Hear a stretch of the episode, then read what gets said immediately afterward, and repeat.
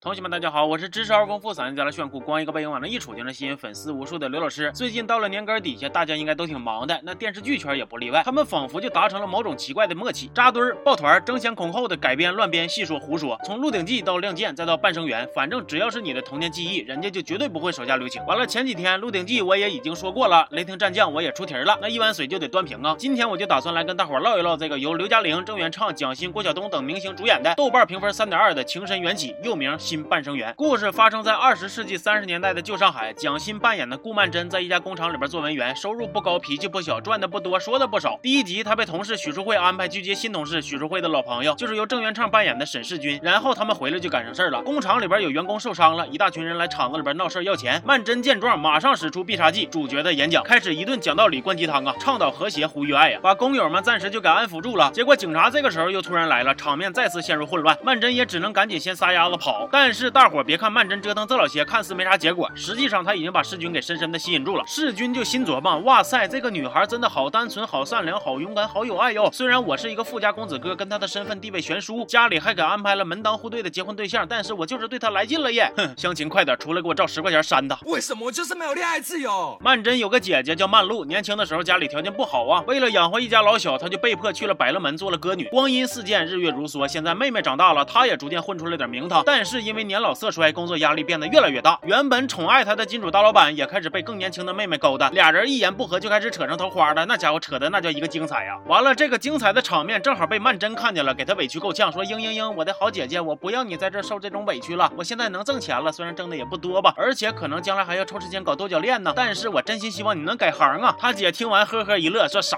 傻妹妹，我马上还要参加花魁比赛呢，那可是我翻红的大好机会呀！你姐我可不像那些年轻的小爱豆似的，一点点事业心都没有，花着粉丝打头的钱就知道光光谈恋爱。”还一谈就是好几个呢。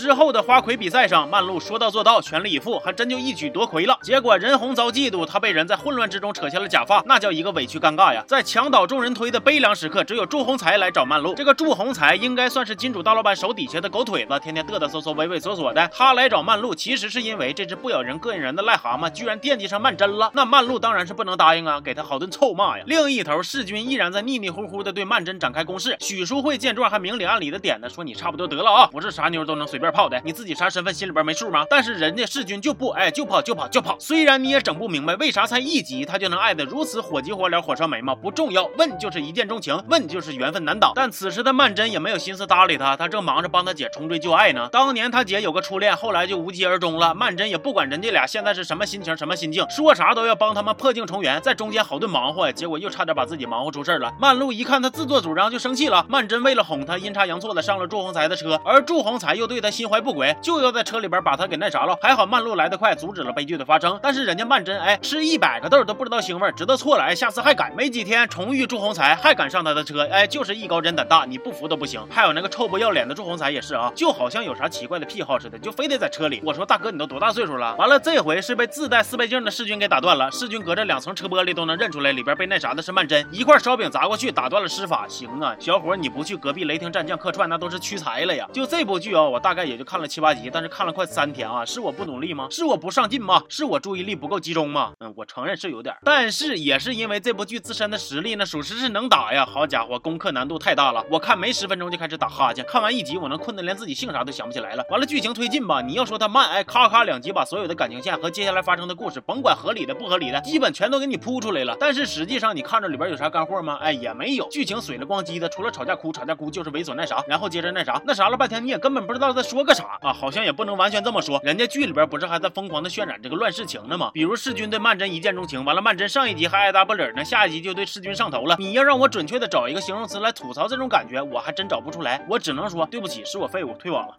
其实看剧之前呢，光听这个主演阵容，我的内心还是有点小期待的。毕竟演员都是好演员。但是后来不管我咋看，愣是没法把他们往角色形象里边带呀。慢慢的，所有的期待都转化成了焦虑、恐慌、憋屈、烦闷。我也知道不应该吐槽演员的年龄，毕竟刘嘉玲确实很有范儿，蒋欣演技也真不错。但是就他俩往那一站，凭良心说啊，同学们，你能想象到这是俩饱受命运摧残玩弄的苦情姐妹吗？感觉要是能给他俩一人配把枪，都能去演《古惑仔之黑道姐妹花》了啊！你管这叫新半生缘？这明明就是后半生缘呐！翠果。打烂他的嘴！